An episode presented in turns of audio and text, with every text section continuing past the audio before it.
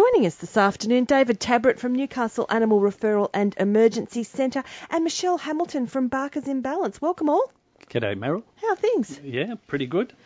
How's uh, how's the week been, David? Busy week with the weather being a bit cooler. We're seeing, you know, an increase in puppies and things. Well, um, there's a few areas I think that uh, dogs always seem to find their way into trouble, no matter no matter what the season. So the, Ah, yeah, okay. sure, the the ticks and the snakes have dropped off, but uh, we've more indoor problems now. I think it's uh, I think it's illness through wrongly chosen tartan coat. Often.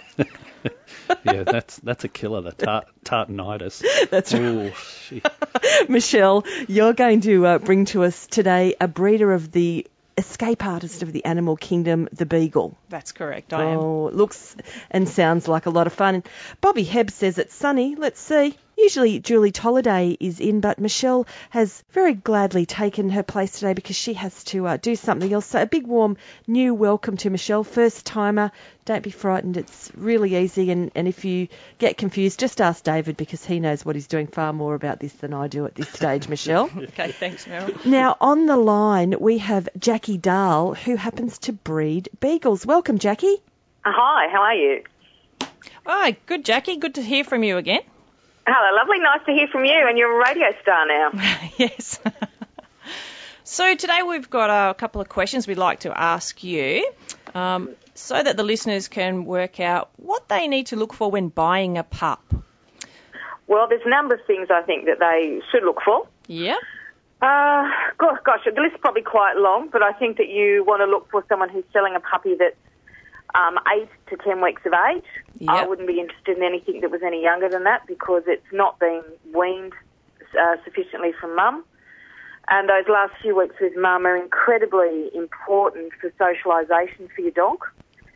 And the other reason I think that it's also important to keep uh, to get a puppy that's just that little bit older is that at 10 weeks, um, and I like my puppies to go at 10 weeks because people can take them straight to the vet then for a vet check and for their second vaccination. And it means that the puppy only then has to be isolated at home for a week to ensure that they've got some protection um, from parvovirus and things like that. And that's really important too because then your puppy's pretty much ready to go straight off to puppy preschool at that stage.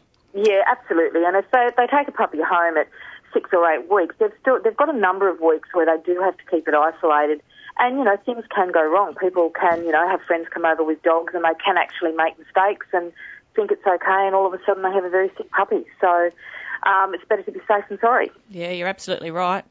Um, so, what should prospective owners expect to see about the living conditions of the pups? So, not did the owners do the dishes and put the rubbish out, but with, with the pups, what should they expect to see? Well, I think that the, the, the, the priority for everyone, I think, has to be the welfare of all the animals that they see. I think that you want to see living conditions that are clean. They don't have to be, you know, pristine and expensive and all of that sort of thing. I think that you want clean conditions, you want fresh water available, you want to see puppies that have toys. Um, the other thing that is really important is that the adult dogs that are there need to, I think, clearly demonstrate that they love the owner because I think that that's a very, very clear indication of a loving home. I think that people can always put on a little bit of a show if, if they like when they've got prospective uh, puppy people coming to look at puppies. But I think that um, the behaviour of the older dogs always tells people whether the dogs are loved and well cared for. And I think that that's um, a vital clue as to where you're buying from, whether you're going to get a well socialised puppy. Think that's absolutely right. Yeah, puppies should want to, you know, rush over and investigate. But I think the older dogs is always such an important indication of the type of home that your puppy's coming out of. Yeah, particularly because why do we get dogs? To be companionable. so we don't want them to yes. not have a good relationship with us.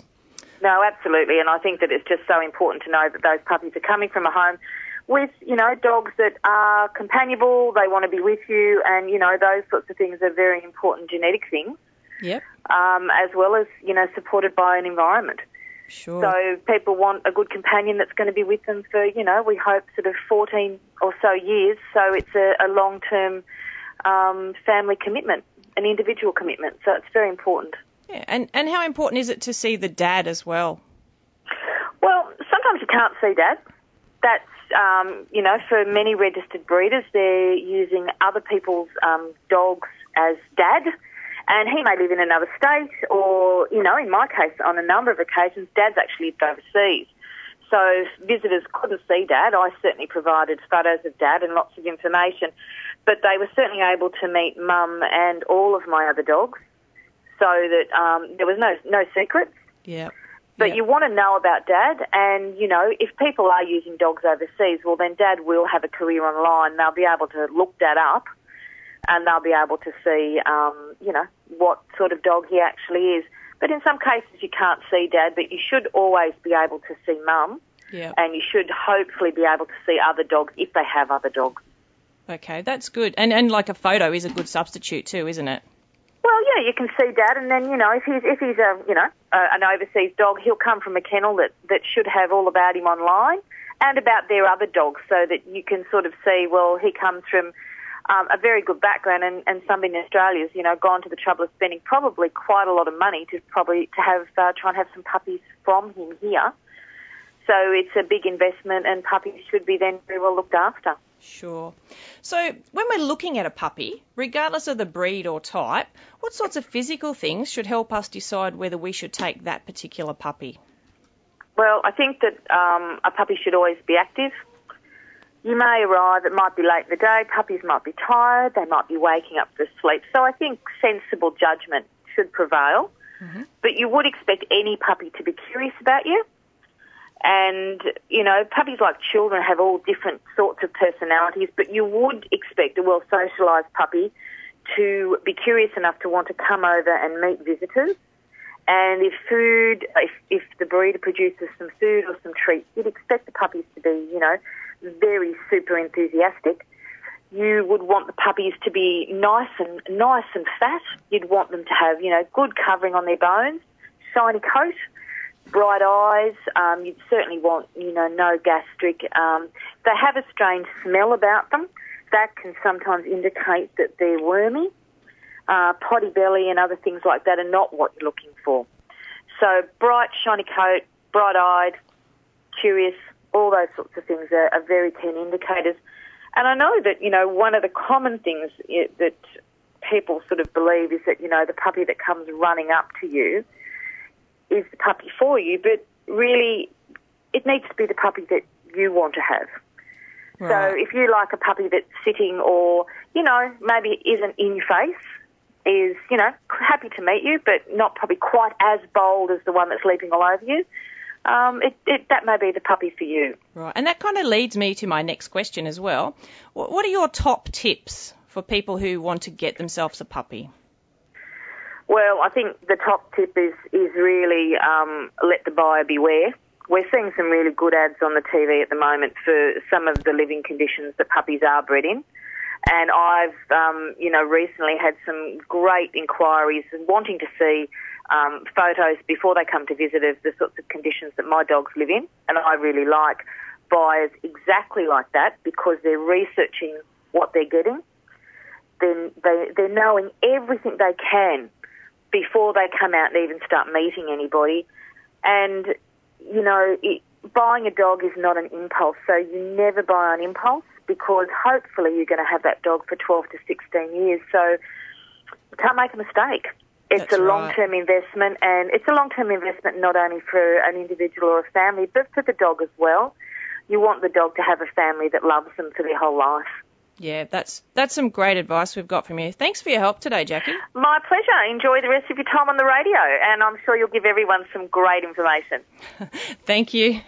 Bye. Bye. That's Jackie Dahl, who's a beagle breeder, and it sounds as though she really knows up from down. I love that advice about, uh, you know, really not just thinking the dog that runs up to you is the one. You know, make sure you get one that's for you because I think that really is a big myth. It's got to meet your lifestyle, really. David Tabrett is from the Newcastle Animal Referral and Emergency Centre. I, I think I'm going to just start calling it NAFREC.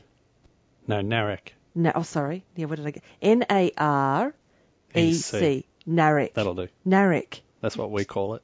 Do you? Yeah. That's what I'd when, call it too. Yeah, when we're not tired at 2 a.m. we might call it something else. And the phone rings and it's like, oh, okay. No, we, we, we're, there to, we're there to help people. You so, are And we're here to help people today. We are. 49216216 is the number. David, you want to talk about toxins in the home today? And you've, Mm. you've had an interesting case this week. Are you happy to share this one?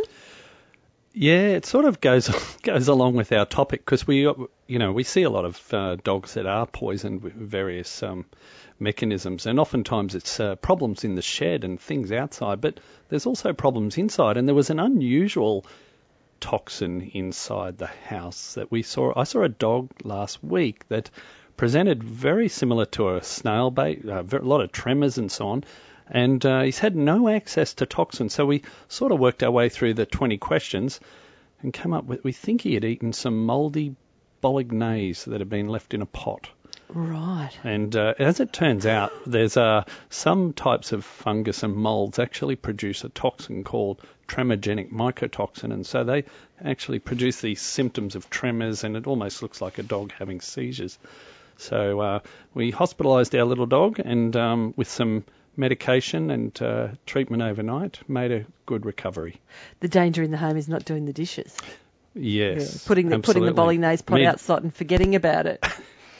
I don't think it works, does it? No, it doesn't at all. Makes life harder. So, okay, what are some of these toxins? So the main ones we really worry about if you if you have a look under your sink, and I think the principle of you know child safety around the house and so on, it's very much the same for your pets.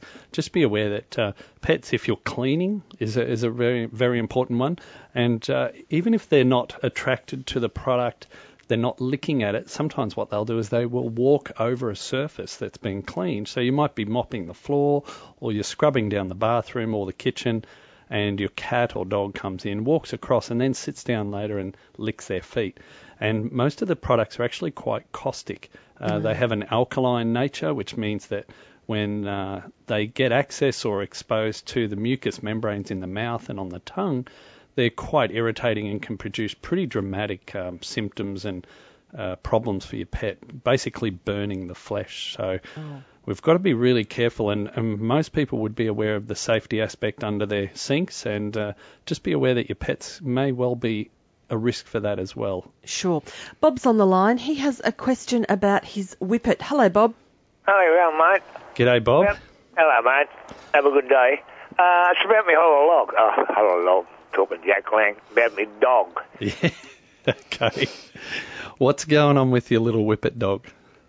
Mate, well, she's not little anyway. She's spoilt. But what she's been doing for the last, I don't know, four to five weeks, been drinking a lot of water. Uh huh.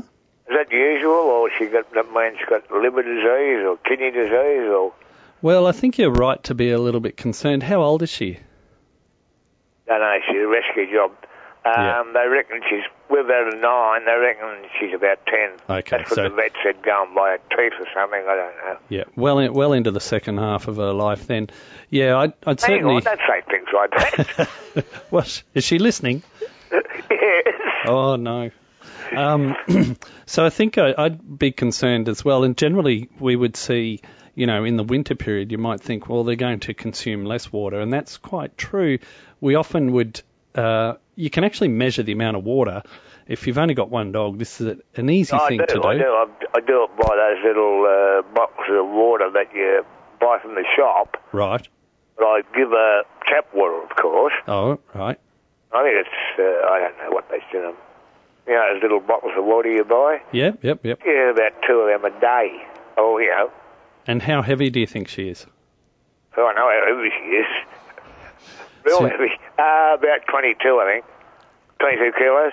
That's pretty huge for a whippet, And she's pretty fat in the... is she? oh, Well- She's spoiled, mate. She's spoiled rotten. It's- Because, as I said, she's a rescue dog. Sounds like she's on a good wicket, but I'd. Oh, she's on the Yeah. best, mate. She just sleeps in your bed, pushes you over, head butts you if you don't put the blankets on it properly, and oh... Oh yeah, you You got to you got to look after them. So I would, yeah, I'd be concerned. I guess the things we see mostly are kidney disease and diabetes. Uh, there's a couple of other conditions um, associated with dysfunction of the adrenal gland, which is produces cortisol, so you can get um, Cushing's syndrome or Cushing's disease, which will make them drink more. So usually when we're facing a dog that's got a problem where they're drinking and subsequently urinating more, we'll run a. No, she's not urinating more. She's Oh. just drinking a lot, that's all. And oh, she has a wee wee every now and then, yeah. but no more than usual when we first got her about nine years ago. might want to get a check, kidneys checked out. So I think that's a, a good marker for heading off to the vet and uh, probably a blood test and a urine test, and they'll be able to give you an answer. Hopefully it's nothing and they can give her an all clear, but I'd certainly get it checked Yeah, it'll out. be nothing. Yeah, it'll cost me about six hundred. Well, Oh, all right let's then. hope she gets a clean bill of health. So Yeah. good luck and let us know how you get on, Bob. Good on you, Bobby. Thanks a lot for the call. 20 to 1. It's Pet Chat 49216216 is the telephone number. And we've been talking about toxins in the home. Uh, what other things should we be looking out for, David?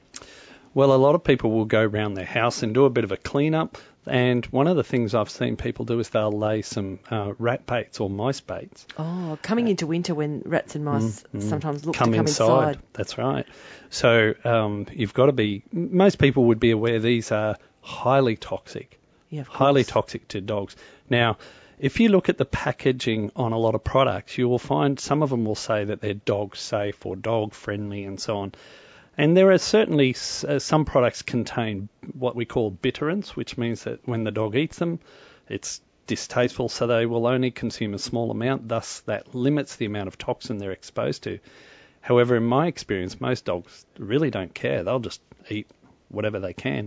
So I would be very cautious about if you do have baits around. And I have to say that in all my years of working, particularly in emergency for the last 14, 15 years, every single time I've seen a dog that's had rat bait poisoning, people say to me, I had no idea how he got it. It was up on the cupboard, it was behind the lounge, it was here, it was there. And so when you're placing them, you think, oh, there's no way my dog could get to this. But You'd be be, surprised. be be assured, dogs are very, very clever.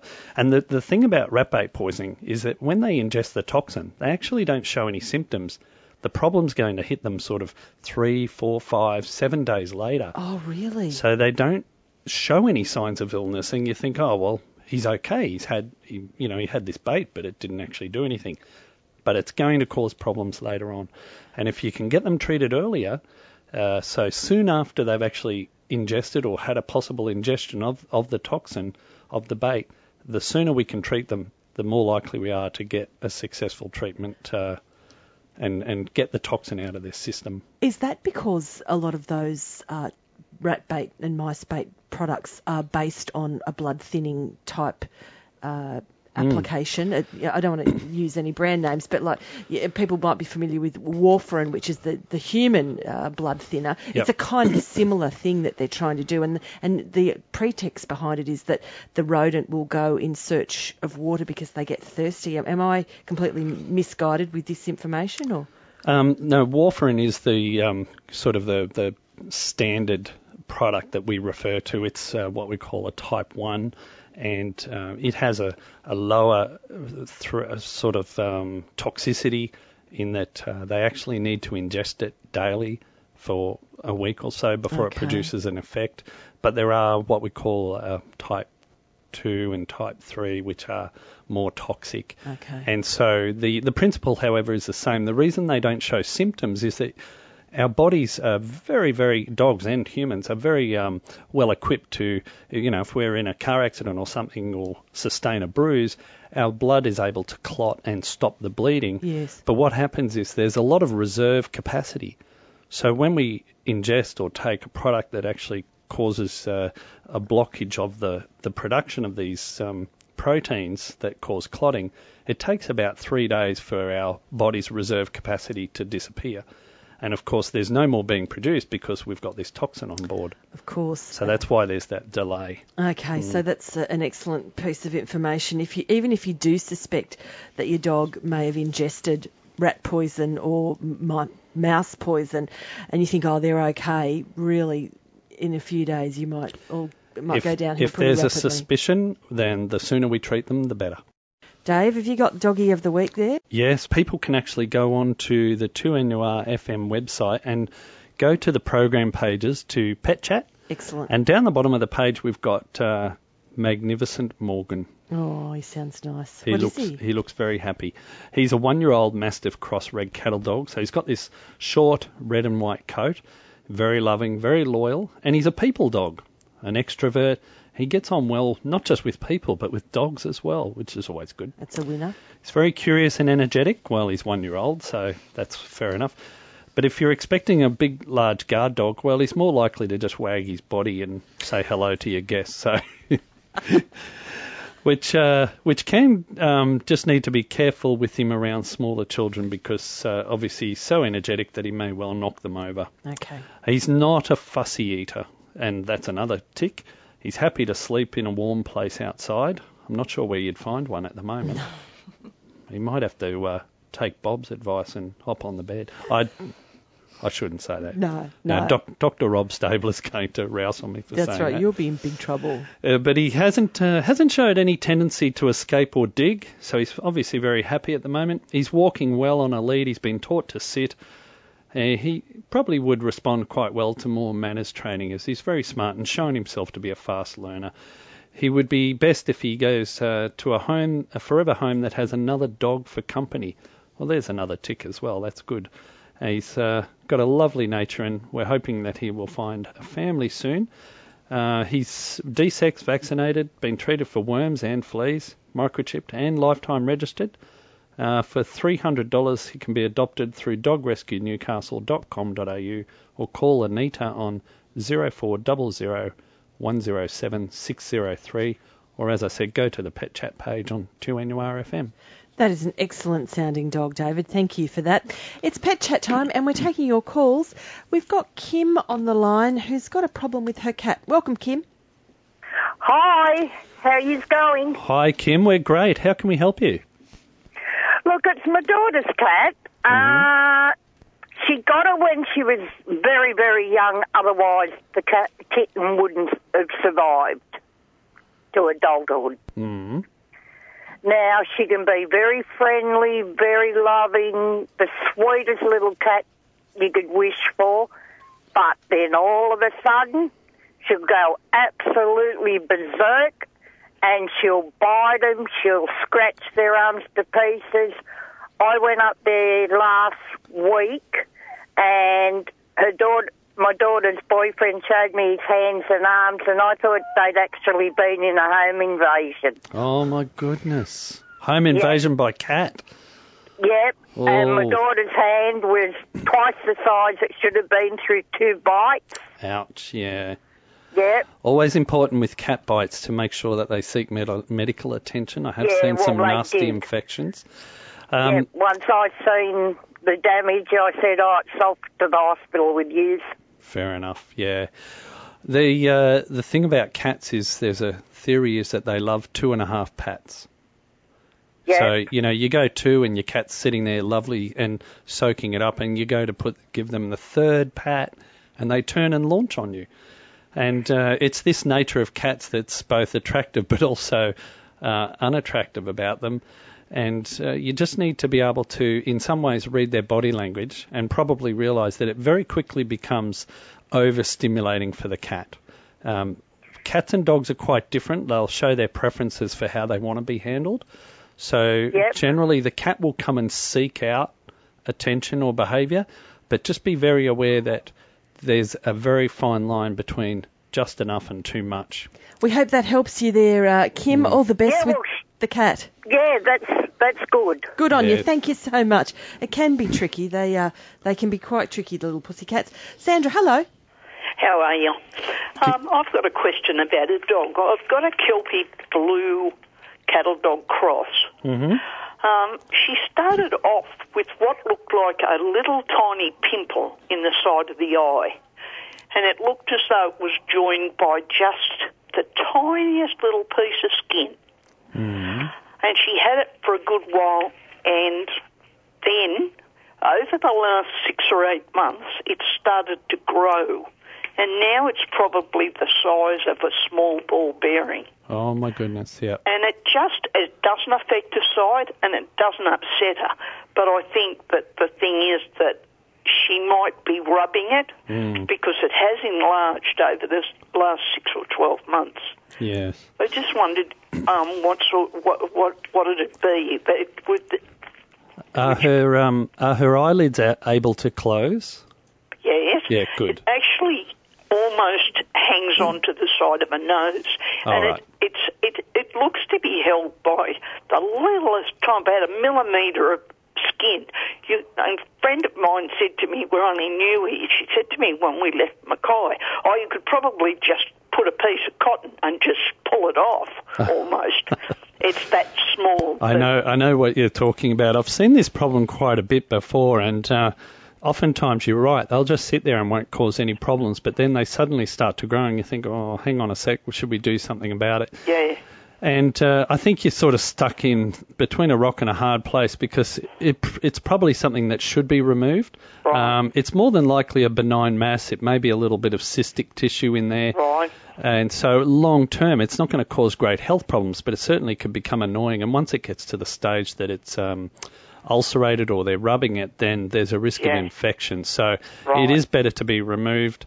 Right. Um, but Yeah. one, once that's done, it should be, you know, it shouldn't come yeah. back at and all. would that be a costly thing to have it removed? Would you Well, it depends on it? yeah, it depends on the actual location of it and the size because you know Yeah. it may be something that can be done with some local anaesthetic and a sedative, or obviously dogs aren't as you know compliant as what we are. They won't just lie there s- lie still while we do stuff. So Well, that's right. we yeah. might need to use a general anaesthetic yeah, for that sort right. of problem. Yeah, so, yeah, you feel that maybe um, I should have it removed. I, I always Yeah. think so because while you while you're looking at it and it's small, that's great. But you know you don't want to come back in three months and it's huge and now it's a real problem.